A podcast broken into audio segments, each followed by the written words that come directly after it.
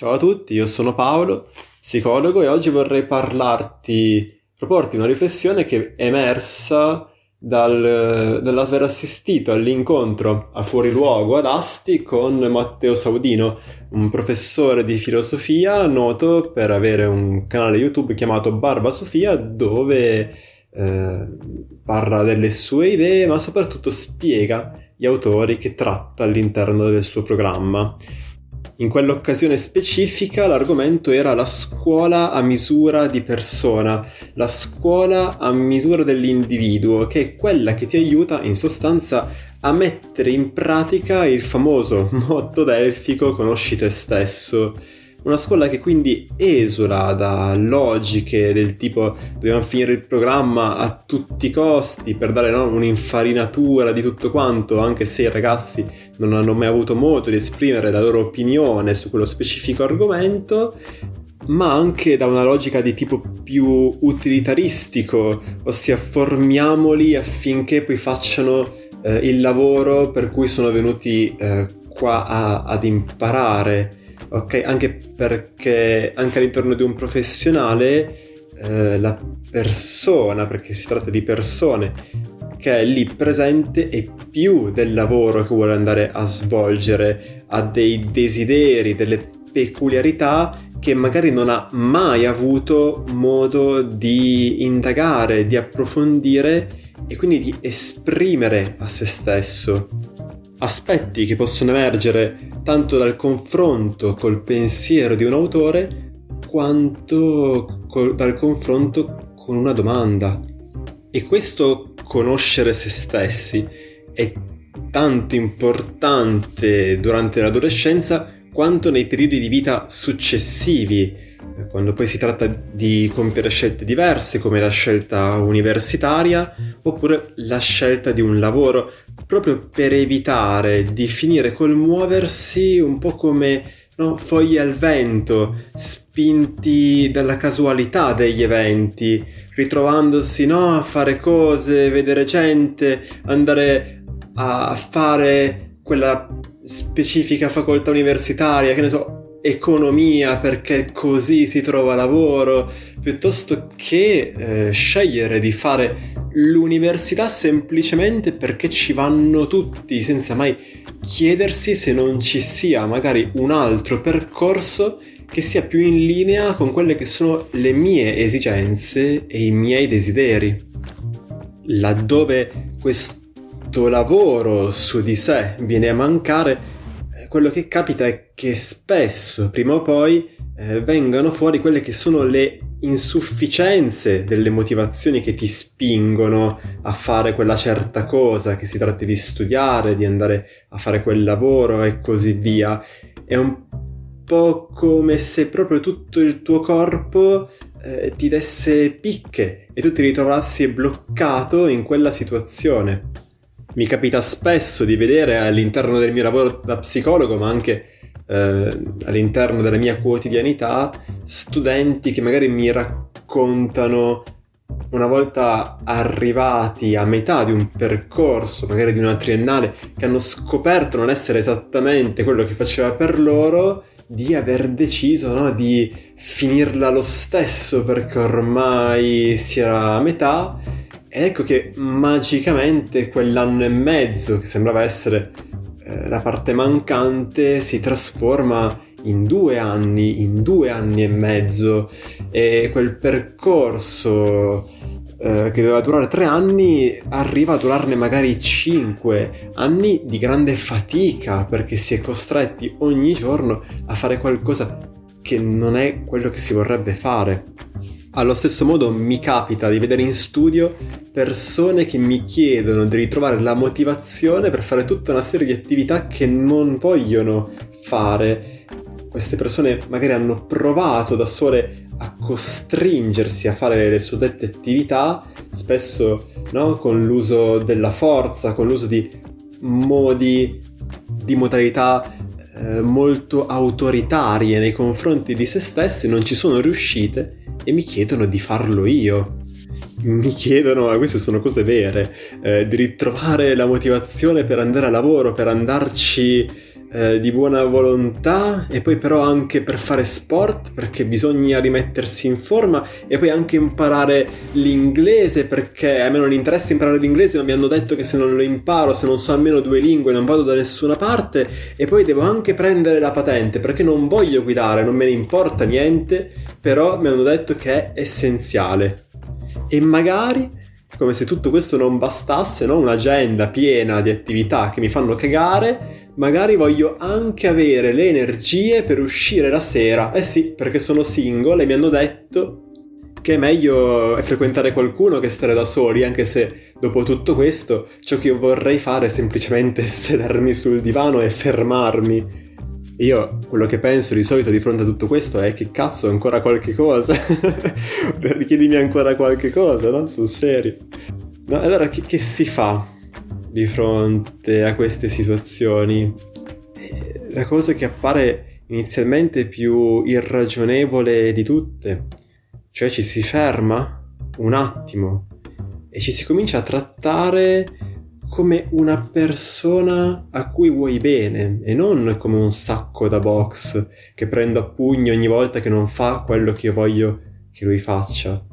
Cominci a chiederti cosa, come se foste no, due persone separate, cominci a domandarti cosa posso fare per te, per premiarti, se tu porti a termine questo compito che so che non ti piace. E poi puoi provare magari a lanciare un po' più in là la tua immaginazione, ok? A dirti magari non potrò mai farmi piacere un lavoro o una facoltà universitaria che odio, però, però potrebbe diventare tollerabile se ciò che mi aspetta dopo è abbastanza allettante. È un po' come in quei film, no? Dove i protagonisti sono in carcere e allora magari il personaggio principale cerca per quanto possibile di viversi bene quelli che sono i suoi giorni di prigionia, cercando di trarre piccole soddisfazioni a dove possibile, ma nel frattempo pianifica la fuga, no? La sera col cucchiaino scava il tunnel che gli permetterà un giorno di avere la tanto agognata libertà, perché non è mica scemo eh, che si affida alla casualità degli eventi, eh, sperando in maniera ingenua di venire liberato prima o poi. Ed il bello di tutto questo è che in che cosa consista questa libertà? Puoi deciderlo tu, deciderlo però sulla base di chi sei, di quelle che sono le tue inclinazioni e quelli che sono i tuoi desideri, sulla base di ciò che hai imparato a riconoscere di te. Una scoperta questa che può avvenire solo ad un ritmo più lento, dove il contatto con te stesso diventa possibile, dove puoi di fatti sentire cosa provi di fronte a un certo contenuto, che si tratti di un podcast come questo, oppure di un libro, oppure di nuovo del pensiero di un autore, piuttosto come ti fa sentire fare un certo lavoro, oppure frequentare una certa persona. È così che conosci te stesso, attraverso un lavoro proprio di documentazione, come se tu fossi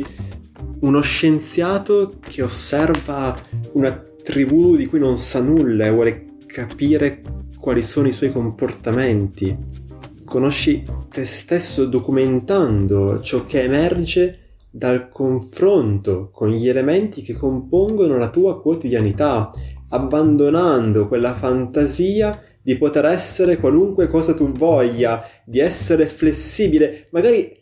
pensando anche che questa flessibilità sia una virtù, dicendoti qualcosa come sono uno che dove mi mettono io sto e questo è bene perché mi rende buono, ti rende semplicemente patetico, imparando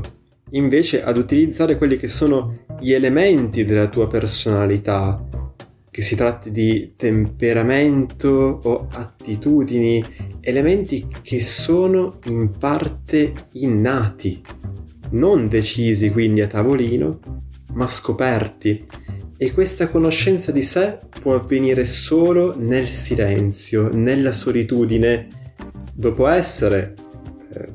ovviamente tra virgolette, guariti dall'anestesia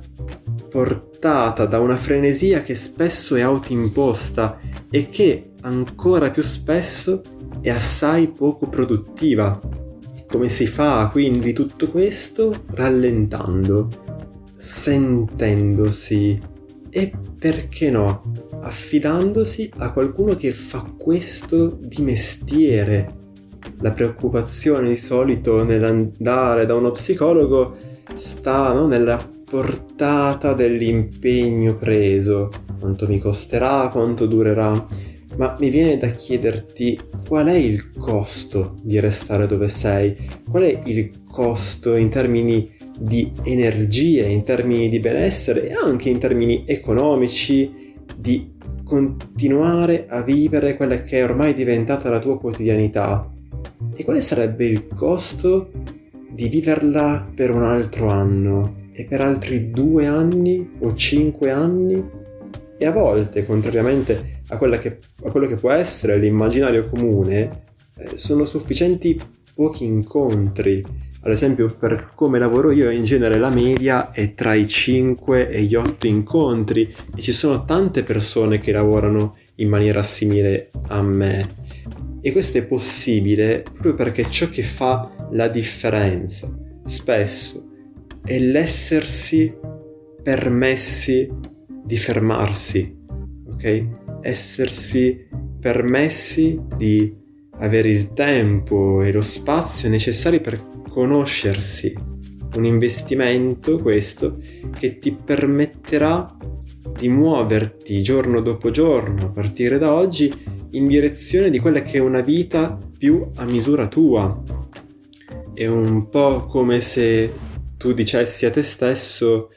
essendo che sto già venendo da te,